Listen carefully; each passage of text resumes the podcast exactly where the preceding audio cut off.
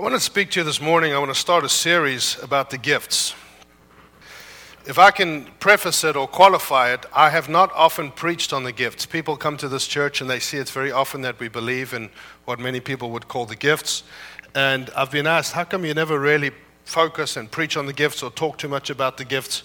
I, am not um, overly impressed in a sense by the gifts. Obviously, I am. But John G. Lake in, in 1907 said, forget the gifts, get the giver.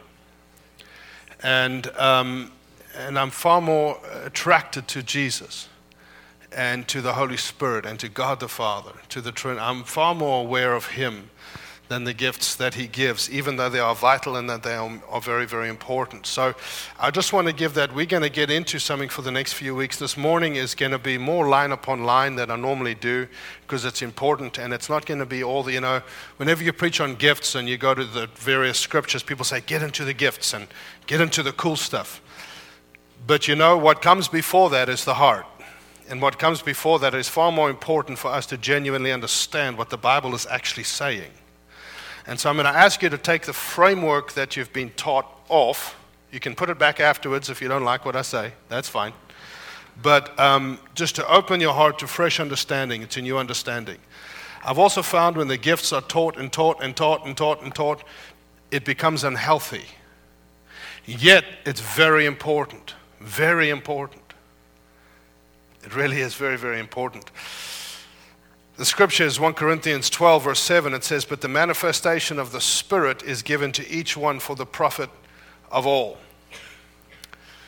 And so the gifts that you carry are not given for you. But I'm going to start with uh, a quote by Duncan Campbell, speaking of revival. And he says he was from the Hebrides revival in the 1940s, one of the most powerful, I think, that came for many, many, many years. He says, When I speak of revival, I'm not thinking of high pressure evangelism. I'm not thinking of crusades or special efforts convened and organized by man. That is not in my mind at all. Successful evangelism sees hundreds or even thousands of people making decisions for Christ, but the community remains unchanged and the churches continue much the same as they were before. Revival is something altogether different. Revival is a move of God in the community, and the community becoming deeply and constantly aware of God, becoming conscious, God conscious, before a word is spoken by any man. Some of us cannot fathom that. We cannot really believe sometimes that that has happened or that can happen, and it can and it will. And unfortunately, many people wait for the Lord to just do that. There's a partnership in that. There is. And yet there is something sovereign in God's timing about those, t- those seasons and times as well. So I thought I would start with that. But I want to lay a, a groundwork. I, I have found in the past, in my own life, I longed for the gifts I'm going to be very open and vulnerable with you all just this whole series. I long for them. I grew up in a household where the power of God was normal, deliverance was normal. I remember I was six years old, I think, when I brought a, a friend home from school and my dad was doing the deliverance. He was casting a spirit out of a, out of a believer. They were just all sorts of messed up, we'll just say that. And this demonic voice came out, and my friend asked me, Why does that woman speak like a man? And uh, I just said, No, my dad's helping her. And uh, he was like, okay. And that was it, no problem. Kids are, are far more resilient than adults because we try to figure everything out. And the reason we do that is because it makes us feel safe. Yeah? But then I started, then I got saved, radically saved. I walked away from the Lord and I started to pursue the gifts. and I started to pursue the power of God, the presence of God. And as much as I think I thought my motives were fine, they were but it was largely about myself. And then God gets a hold of your heart in a fresh new way. And you don't care about any of that anymore. You just want Jesus Christ.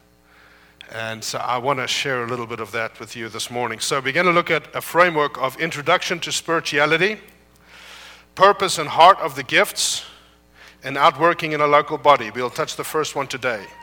Introduction to spirituality. There are certain words and meanings and phrases that have been so overused in the church, and we need to regain what those words mean. Words are important.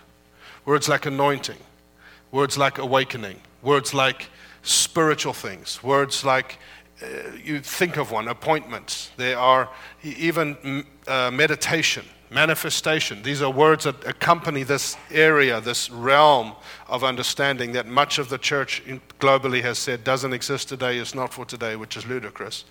But there has been a lot of misuse and abuse and so forth in these areas. So, all activities or manifestations of the Spirit of God stand upon the finished work of Jesus Christ and the following relationship that we have with Him. All of them. All of them. They all point to Jesus. The Bible says in Acts 2:33, and Jesus Christ being exalted to the right hand of the Father has poured out the Spirit which you now see and hear. The gifts of the Spirit, what some people would call them the gifts of the Spirit. Is it hot in here or is it just me? It's just me still, really? Wow. So it's hot. It's hot. Can somebody help me, please? Not too many times. Not, not, don't make it freezing, but um, sorry, I can just feel it's warm on my skin. So I, the gifts of the Spirit are there to exalt Jesus. Jesus pulled them out from heaven, from his throne. Hello? Exalted Christ pours out. The gifts exalt in Ephesians 4, the fivefold ministry gifts, evangelist, uh, apostle, prophet, evangelist, pastor, teacher, fivefold ministry gift is what? Bible says he ascended, and when he ascended, he gave gifts. They are there to bring glory to the ascended Christ. All of them revolve around Jesus. All of them. So, Introduction to spirituality. Before I do that, can I uh, just quickly make a comment about preaching? You will not find preaching on any list of gifts in the Bible 1 Peter 4, Romans 12, 1 Corinthians 12, and Ephesians 4. That's the various listings that the Bible gives about many gifts. It's about 27, and we'll get into that next week. But you won't find preaching there. You find oratory, but not every preacher is an orator. That's very different. There are certain businessmen that have such a gift of oratory. It's not preaching. Yet, preaching will always remain central. Always. Why? Mark 16. So then, after the Lord had spoken to them, 16 verse 19 to 20, after he had spoken to the disciples, he was received up to, into heaven and sat down at the right hand of God. And, and they went out and preached everywhere, the Lord working with them. That's called the anointing. And confirming the word through the accompanying signs. The signs and wonders of the Lord come to confirm what has been said, both in here and from here. That's why in Romans 10 it says, How then, Romans 10, verse 14 to 15, how then shall they call on him in whom they have not believed? And how shall they believe in him on whom, on, of whom sorry, they have not heard? And how shall they hear without a preacher? And how shall they preach unless they are sent? It's interesting, and it's, that's the text about salvation. If you believe in your heart, confess with your mouth, then it goes to that section over there. It doesn't say, How shall they believe unless there's a healing? It says, Unless there's a preacher of the gospel of Jesus Christ. So preaching is central, will always be central. You will always have preaching. George Whitefield in this nation used to stand up in New York, of all places. God, do that again in all the various places, he used to stand up and preach, and God used to supernaturally empower his voice. He used to speak without a microphone, and for six to eight city blocks, people could hear him audibly and clearly. That wasn't, yes, he had a big voice, but that's impossible for the preaching of the word. Charles Wesley used to get up at four o'clock every morning and go stand on the, pre- uh, stand on the streets and preach as people used to walk to work before cars and just preach. Some of the greatest anointing I've ever experienced through preaching. Preaching. it will never depart. So, introduction to spirituality.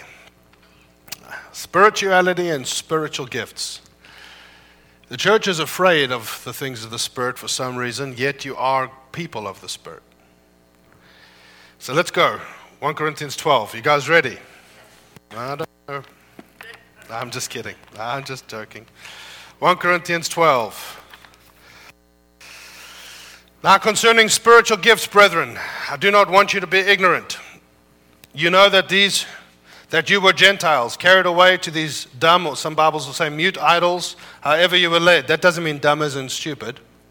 these stupid idols. That would fit well, but it means mute. Therefore, I make known to you that no one speaking by the Spirit of God calls Jesus accursed, and no one can say that Jesus is Lord except by the Holy Spirit. Okay, let's stop there. There's a quote that'll come up behind me. It is possible to have strong spiritual gifts in your life, but be way off base in the way that you use them. It is possible to have spiritual gifts and not understand their correct use. And it's possible when you're not personally familiar with a spiritual gift to have no appreciation for it, or even you may even teach that it has passed away. You know, a great story is Guy de Blank. Can you quickly just raise your hand? This man, sorry, Guy, I'm being vulnerable on your behalf. Thanks. Um, this, this man used to be a preacher of cessationism. And then God opened his eyes, and now he's in a church that is doesn't believe that all those things have passed away. But he used to be the person who used to do the cessationism course at church. Isn't that amazing what God will do? That's like Paul. He was this, and God made him that. Isn't that amazing? Um, the Corinthian church was rich in spiritual gifts, but weak in wisdom. As Paul began this letter, he told the Corinthians, You do not lack any spiritual gift. The church needs teaching. They need perspective from Paul, who has a lot of experience with spiritual gifts, their use, their misuse, and their disuse. Can I say the answer for the misuse of the gifts is not no use, but correct use? No use is never the answer, ever. Jesus paid far great, too great of a price to open the realm of the Spirit to all people for us to shut it back down. So, firstly, now concerning spiritual now concerning the spiritual brethren in 1 Corinthians 12 verse 1, now concerning spiritual gifts. Whose Bible has, or many of you are looking at the screen, and, and I probably made it not like that, but if you have a physical Bible, who of your the words gifts is is italicized? Who sees that? You know why? Because that word is not in the original. It does not use the word gifts in the original Greek. It doesn't exist in the original. It says this Now concerning the spiritual brethren, I do not want you to be ignorant. The word gifts is not there. It's the same in 1 Corinthians 14, verse 1. Pursue love and desire spiritual gifts. The word gifts is not there in the Greek. It's pursue love and desire the spiritual. And it's referencing spiritual matters, spiritual persons, spiritual sources. Basically, the spiritual realm. Do not be ignorant about the spirit realm. Why? Because in Acts chapter 2, actually, when Jesus was baptized, it says, and heaven was opened. In Acts chapter 2, and it says, on your sons and daughters, men servants, maid servants, you know, it's status. It's, in a sense, all the status was equalized on the high profile, on the low of society. All sexes, genders, everything equalized. Men and women, maidservants, everything equalized. And it says, and they shall all prophesy. It doesn't mean that they shall prophesy in terms of the gift of prophecy. It means that which was available and open to prophets, kings, judges, and priests in the Old Testament to a select few is now open to all. But be careful before you walk in that realm without an understanding of what it's about.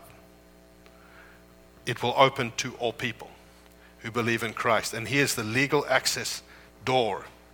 I am the door, Jesus said. Many others can, cl- thieves can come in another way.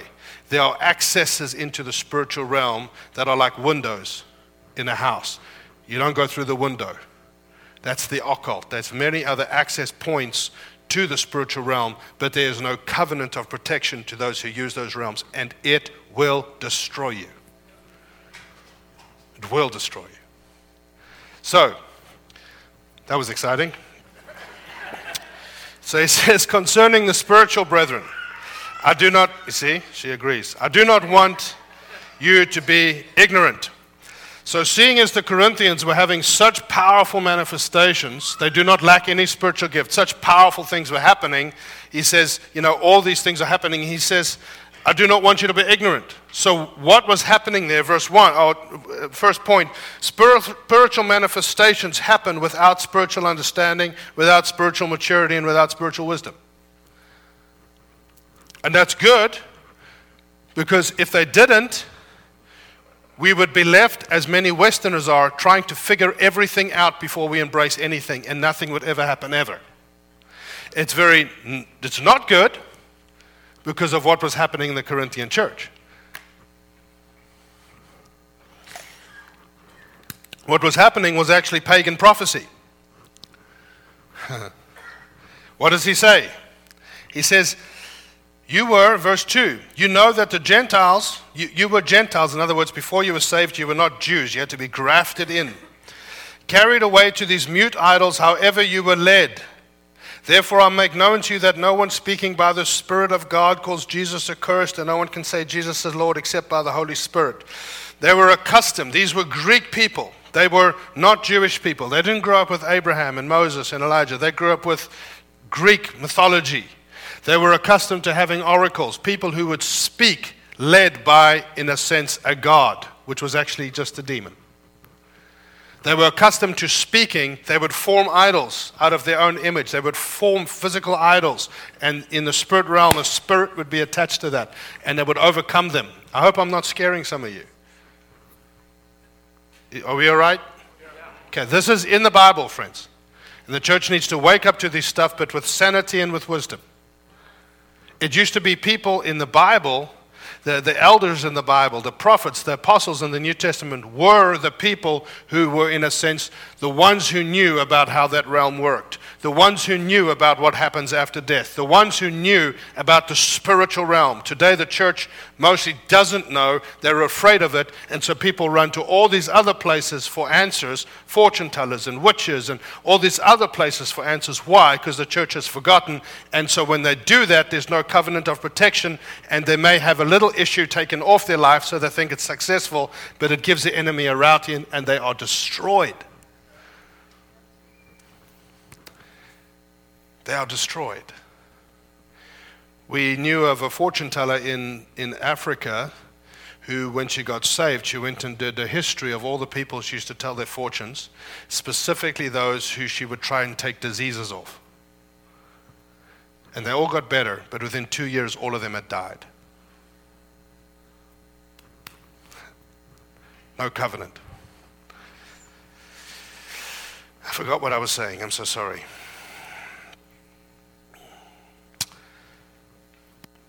If, here, like it says, no one speaking by the Spirit calls Jesus accursed, Paul was partly dealing with the issue of pagan prophecy. They were accustomed to that. They were accustomed to speaking, the Bible says, as they were led, meaning there's a spiritual personality leading them to say things. They were used to that. And there's a difference between pagan prophecy and false prophecy. False prophecy is prophetic like of, of the Lord, but it's actually him not saying it, it's you. Pagan prophecy is something entirely different. It's got nothing to do with God at all. They were accustomed to that. So think about this for a second. Can, can we think together?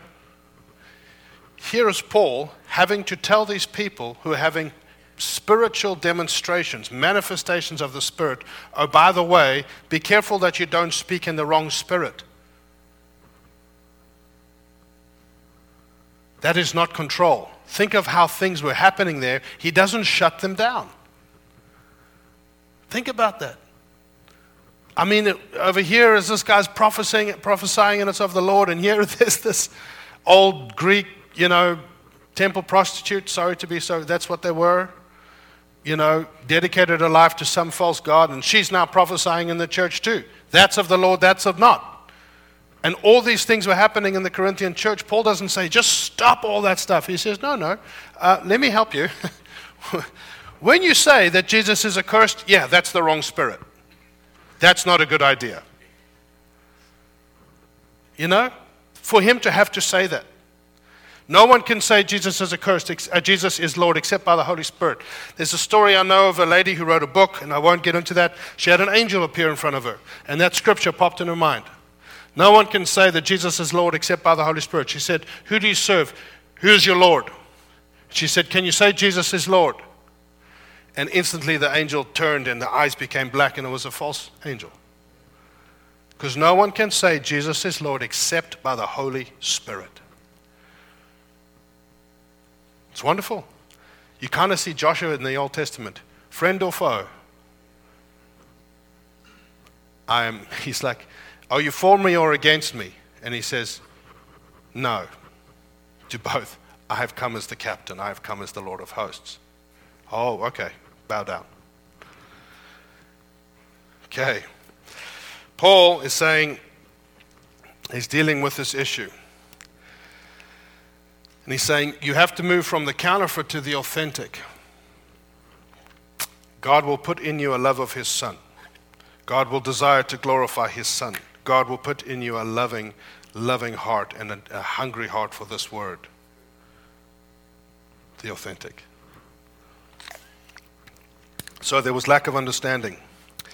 1 Corinthians 3 says, And I, brethren, could not speak to you as to spiritual people, but as to carnal, as to babes in Christ.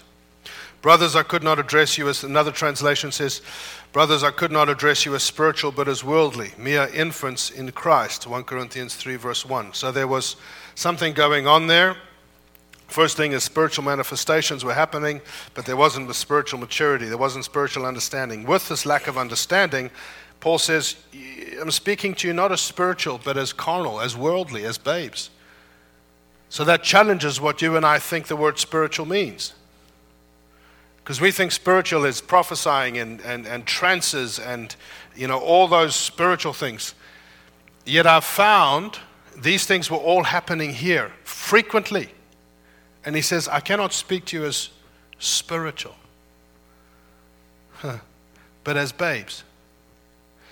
I found the things that carry true spiritual power are things like forgiveness and love and mercy, community, friendship, peace. Because these people were doing very spiritual things, and he says, I cannot speak to you as spiritual, but as babes in Christ. Because they were treating each other terribly. Terribly. They really were. It was not good. Because why? Love and submission were not present. This is what made them worldly in Paul's eyes. They were having all manner of manifestations, all manner of things, but there was no love in the heart for one another, and there was no submission to him and submission to one another. None of that was happening. So he's saying, Yeah, you got all the stuff, but I actually cannot speak to you as spiritual because you haven't understood true spiritual things are from the heart. Are you with me? Love and submission was not present. I wrote this because it's kind of funny. Their treatment of each other was not good, yet they were excelling in the area of the supernatural. At least they thought they were, but it was more likened unto a child playing with a tactical flamethrower. Look what I can do, Dad, but just danger, danger. Danger, danger. So the enemy would be pushed back through the release of the power of God. The enemy would be pushed back. And then they would turn around and destroy each other with gossip and their words and hate and envy and strife. And the enemy would gain three steps. Paul's saying you don't understand the scope of spiritual things. You understand a part, but you don't understand the scope. He says here in 2 Corinthians, he says, lest 2 Corinthians 2.11 says, lest Satan should take advantage of us, for we are not ignorant of his devices. That word devices is word, it's actually the, the, the Greek word for mind. Some of your Bibles will say his schemes. And the context there is restoring, uh, is restoring a brother into the community. The context is forgiveness, and the context is love. And he says, For we are not ignorant of Satan's devices, of his way of thinking. So they're having these powerful things happen, and then they're treating each other terribly. So they're pushing the enemy back with power and then they're agreeing with the enemy in the way they treat each other. And the people are going back and forth and back and forth. So what do they do? Well, we need more power. So then they push harder. And then they get more angry at each other. Who knows this is in church history too? Yeah? So Paul's saying you're not actually spiritual. You've, you've, you've lost sight of the of the grand scope. You know, friends, if I can be vulnerable, God speaks to me constantly. please understand it's, it's not about a person. I'm not making about me. I genuinely am not, if you know my heart. But it's constant. Even last night, there's a lady, there's this wonderful group of people that come and clean our, our church for us on Sunday, on Saturday night. That's what is nice when you get here. And um, she just walked past my office, and I called her. I said, "Hey, man." And I said, uh, you know, I just started to speak to her about her life. You have a sister that lives in another part of the country. You're fighting with her, but you're worried about her. How do you know that? In broken English, how do you know that? Crying. So I said, the man she's married to, this, uh, uh, there's stuff going on. I said, she's going to phone you. I said, but you're fighting. She's just crying. The other day I went to my wife and I, I could tell she was, you know, when you're not feeling well, she's not feeling 100% well, and life is happening, you just want to, you know, you just want to sleep. And, and I could tell that I had been not read the situation well, and I had been probably not the best husband. Just very briefly, it was very brief, very brief. And, um, and so I thought I could phone and say, babe, I'm sorry, uh, you know. But I thought, oh, I could just show her. So I went to Walmart and I stood there and I said, Lord, what do you want me to buy? And straight away, kitchen, go to the kitchen. I get there and I'm like, Lord, literally, Lord, and he, you know, in my heart, and all this stuff, I don't even know what they're called, these trays and uh, I don't know, stuff. And, and I buy all the stuff and I take it home. I call her downstairs, you know, come look what I did, I'm amazing. And, um, and so she comes downstairs and she says, How did you know? These are all the things that were on my list. I didn't know, he knew. You see, because it's, it's not about the gift, it's about the person. It's about the person. We have to understand that. I've seen people with amazing gifts, but they forget the person that it's directed at completely. Move out of my way. I'm going to show you what I can do. You are not spiritual, but carnal and babes in Christ. The style. I have found that sometimes the style of a person, the style of delivery, is so important. Not that we pander to the people and try, no. There are prophetic words. There's the difference between foretelling and forthtelling. Foretelling is the, the, the world has stolen that word. It's actually, we should take it back. It's the prophetic about the future. This is coming. Jesus said, The Holy Spirit, when He comes, He will tell you of things to come. That is ours, not theirs. It's ours. He will tell you of things to come. So, then there's forthtelling, which is it won't happen unless it's said by a prophetic person, like a prophet. It won't actually take place until it's said. Now, what's interesting, what's interesting is sometimes a person can prophesy, can say, This is what I feel for a person's life, but it requires partnership. There are words that require partnership and there are words that don't. I don't want to get into that. But it requires partnership for you to work with it. The Bible says, work out those things. Do not neglect the prophecies, Timothy, made about you. In other words, they're not going to happen unless you pay some attention to them and you look at them and it builds faith in you and you work with it. There are some people that are so accurate with their words, but their style is so not helpful that what happens is the person doesn't feel loved, appreciated, accepted. So what happens is they never partner with it. And yet what they said was of the Lord. So it makes something that was accurate become inaccurate because it's never partnered with. Simply because we haven't understood the, the greater scope, the person.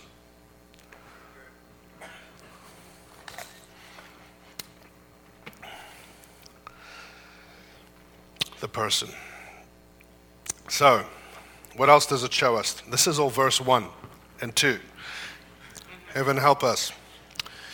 He says, I do not want you to be ignorant of the spiritual. I'll skip over some stuff and just say, friends, we are people of the Spirit. The Bible says we are born of the Spirit. Well, actually, Jesus said that says we are born of the Spirit, talks about the law of the Spirit, talks about being spiritually minded. By the Spirit, you put to death the misdeeds of the flesh or the body. The led by the Spirit, you live by the Spirit, you walk in the Spirit, you sing in the Spirit, you worship in Spirit, you pray in Spirit. There's fruits of the Spirit. There's many, many more. By the Spirit, not by might, that's military power, not by strength, that's the strength of a man's arm, but by my Spirit into that realm, everything is going to open. The Holy Spirit will come and open, the curtain will be torn, there will be access, and it will be opened and things will take place by my Spirit. So you are people of the Spirit, whether we like it or not. That doesn't mean to be weird, it's being very natural, very normal, but to have ears open, because all my sheep will hear my voice, Jesus said, John 10. Are you guys still with me? On the day of Pentecost, that realm was opened. I want to speak to you very briefly about the baptism of the Holy Spirit. So, as you can tell, this is just a platform so that we can understand things correctly. Can I go through this next section in a few minutes? Because I want to get to one more thing. The Holy Spirit is both at our salvation and at our baptism. In John 20, verse uh, 19, 20, and 21, Jesus rises from the dead and he comes to the disciples and he breathes on them. He appears in the room and he has to say peace twice because they freaked out. Because all the doors are shut and boom, there I am. He says, Peace to you. Then it says, he said it again. I think, you know, they were like, okay. So, so, but he says he breathes on them and he says, Receive the Holy Spirit. That's their salvation. Luke 24, John 20. They get saved. That's the inbreathed spirit. They, something comes alive, the spirit that has access to God. That gives them what? Authority. It gave them authority. In Matthew 28, he says, Behold, all authority in heaven and on earth has been given unto me, therefore you go. He's giving them authority, and it has to do with their birth, like the son, like I said at worship. It's you are born, you are part of the family, you are born by, in the Spirit, you are born again, you are part of this family. So now you have authority by right. It's given. But in Matthew chapter 10, Jesus came to the disciples and he said, I give you power and authority. And now he says, I give you authority. Because in John 14, he says, I will send you another helper. That word another, and I've taught on this before, I won't get into it. He's saying, the Holy Spirit, when he comes, it's to your advantage that I leave, because I will send him, the Holy Spirit, the Spirit of truth. He will be everything to you that I am to you now. We have to understand that. Bible calls him, Jesus is the one, he was their comforter. He was the one who gave them power and authority. He was their friend. He was their counselor. He was the one who came alongside. He did all of that for those guys. And he said, I'm going to leave and I'm going to send the Holy Spirit, and He will be the comforter, the one who comes alongside. He will teach you. He will show you. He will be your friend. He will speak to you. He will take of what is mine and declare it to you. He will be to you. That word another actually means that. He will be unto you as I am now. And He is to you, friends as Jesus was to them. Very important. And he says, so when he was, he said, like I did, I said to you in Matthew 10. Well, he didn't say Matthew 10 because it didn't exist. But he said, remember that day back then? I said, I give you power and authority. Now he dies, rises again, and he says, Behold, all authority, I give you authority. But don't do anything until he comes. That's where the power comes from. He says, For when he comes, Acts 1 8, when he that the Holy Spirit has come upon you, you will receive power. So he breathes on them. Receive the Holy Spirit. That's the authority. But when he comes upon you, that's the power. He, the Holy Spirit, will be now your power and authority. He will be to you what I gave you, He will give you. And that second is the baptism of the Holy Spirit. Take a drink. Drink of me. I just sprayed myself. Drink of me. And rivers of living water from within, salvation. I will pour out upon you the Spirit baptism of the Spirit. Very, very, very important. We had three people baptized in the Spirit last week. One was a 10 year old boy. Josiah, Tommy shared about him. People don't even know. He went back to the, the kids' church. He came to me, said, Uncle Clayton, I used to hold that little child preaching in the youth when he was born. Now he was baptized in the Spirit, and he said, he comes to me, he said, Uncle Clayton, these words and these things, and he said, he says, I need to write this down. I was like, that's someone who's in a household where they've trained you. Write it down, son. Write it down. He went back to the children's church and started preaching to the kids. Yeah? about how much he loves Jesus. He's 10. You hear stories of that. You know God's at work. Please cannot tell the children, please cannot tell everyone about Jesus. Preaching about Jesus. Because the something he said, he said, this is, I know I know God, but this has gone in, in, in me. That's what he said. That's the best theological des- description. Yeah, you're right, son. That's the best. We need the Holy Spirit. Jesus gives us a clue, and then we'll read one thing, then we'll be done. In uh, John 14. You still with me? John 14, verse 9 says, Have I been with you so long, yet you have not known me, Philip? He's speaking to the disciples in what we call his farewell discourse. It's the last things he's saying to them, John 13 to 17, before he died. And he says, um, have I been with you so long you have not known me, Philip? He who has seen me has seen the Father. So how can you say, Show us the Father? Do you not believe that I am in the Father and the Father in me? Now, how's this verse? The words that I speak to you, I do not speak on my own authority, but the Father who dwells in me does the works. It starts with words, it ends with works, miraculous power and works. The words I speak to you, I do not speak on my own authority. But it is the Father who dwells in me who does the works. What did Jesus call the Holy Spirit? What did he name, in a sense, of the Holy Spirit in speaking to the disciples? He said, I will send the promise of my Father upon you. The power. So he says, when he comes, he will be unto you like I am to you. And then he says this in John 16.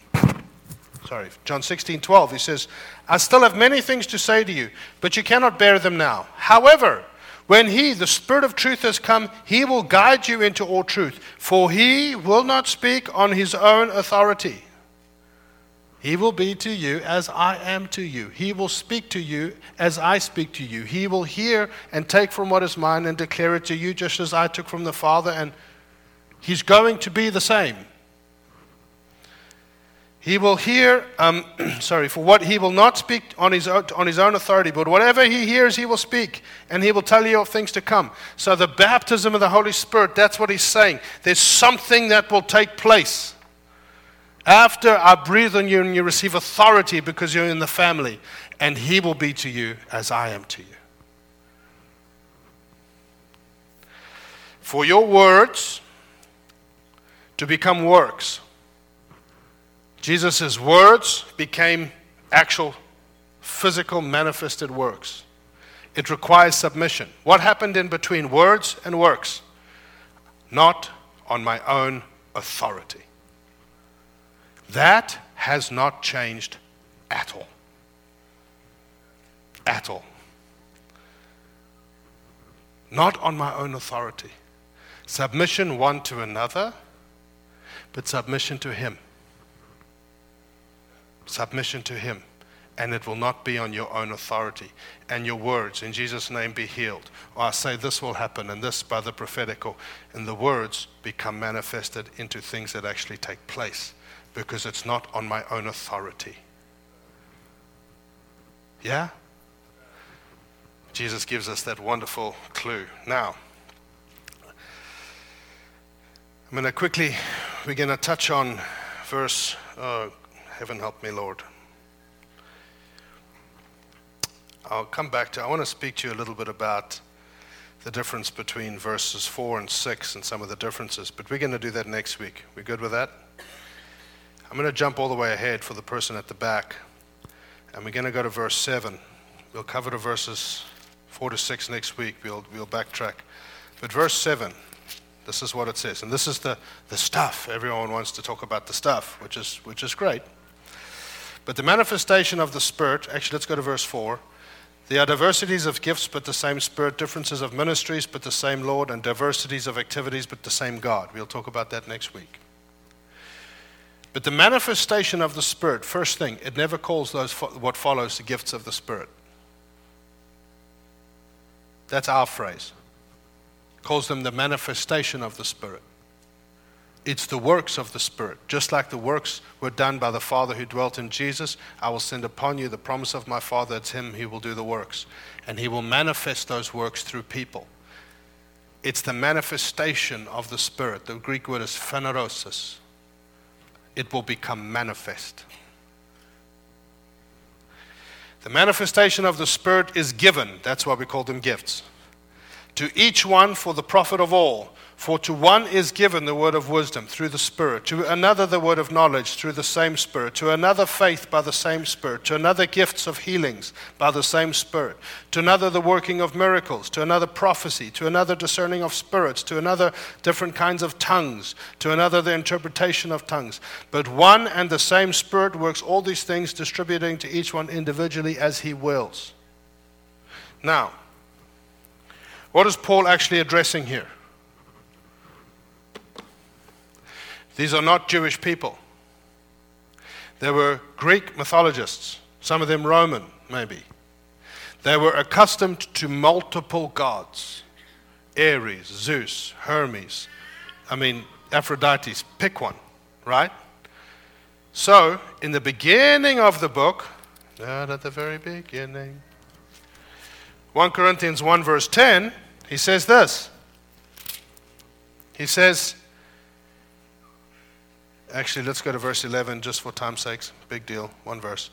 For it had been declared to me concerning you, my brethren, by the house, by the Chloe's household, that there are contentions among you, and some are saying, I'm of Paul, I'm of Apollos, I'm of Cephas, and I am of Christ. He says, Is Christ divided? Was Paul crucified for you? Were you baptized in the name of Paul? I thank God that I never baptized none of you except Crispus and Gaius, lest any of you should say that I baptized in my own name. So it's not saying that they thought that Apollos, uh, Apollos, Paul, Cephas, Peter, and Christ, that they're all different gods. It might have meant that because he says, I'm so glad because you might have said that I baptized you unto me in my own name, like a God. but it is showing the natural tendency of the Greek, how what they grew up with multiple gods. So they're seeing all these gifts displayed, and they're like, I'm of Paul, I'm of Apollos.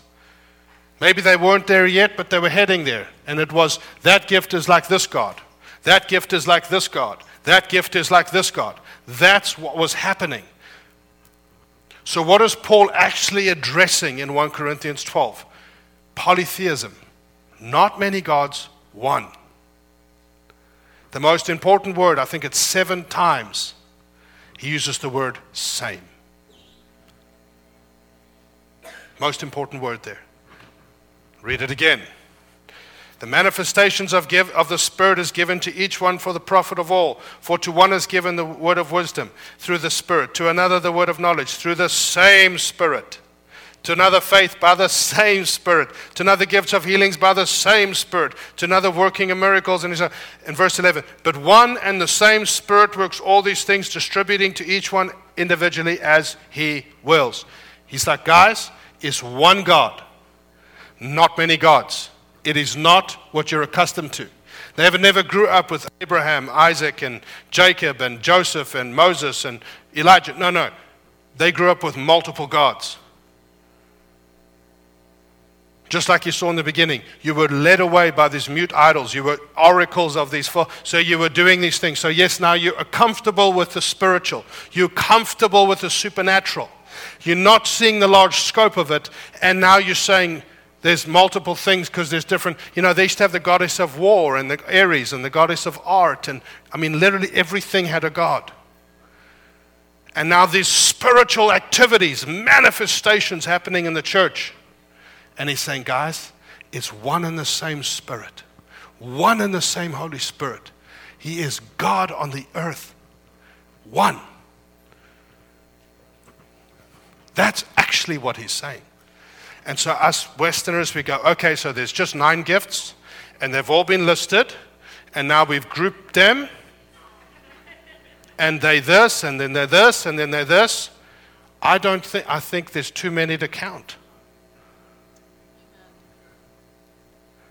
It's not what he was saying. He's not giving an exhaustive list. Please, let's, he is God. He can do whatever he wants through those who submitted, to those who have full understanding of spiritual scope, to love one another. This, the new commandment I give you love one another. We'll leave it there. So, are we going to get into word of knowledge, word of wisdom? Yes, we'll do all those fun things. And before the series is over, some of you will prophesy for the first time and give your first word of knowledge. Great. But the heart and understanding what he's saying, oh, that's true treasure. That's true treasure. Can we stand?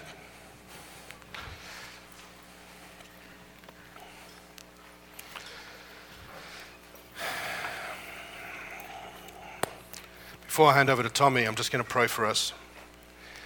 Heavenly Father, we thank you for your powerful spirit. We thank you that you are with us.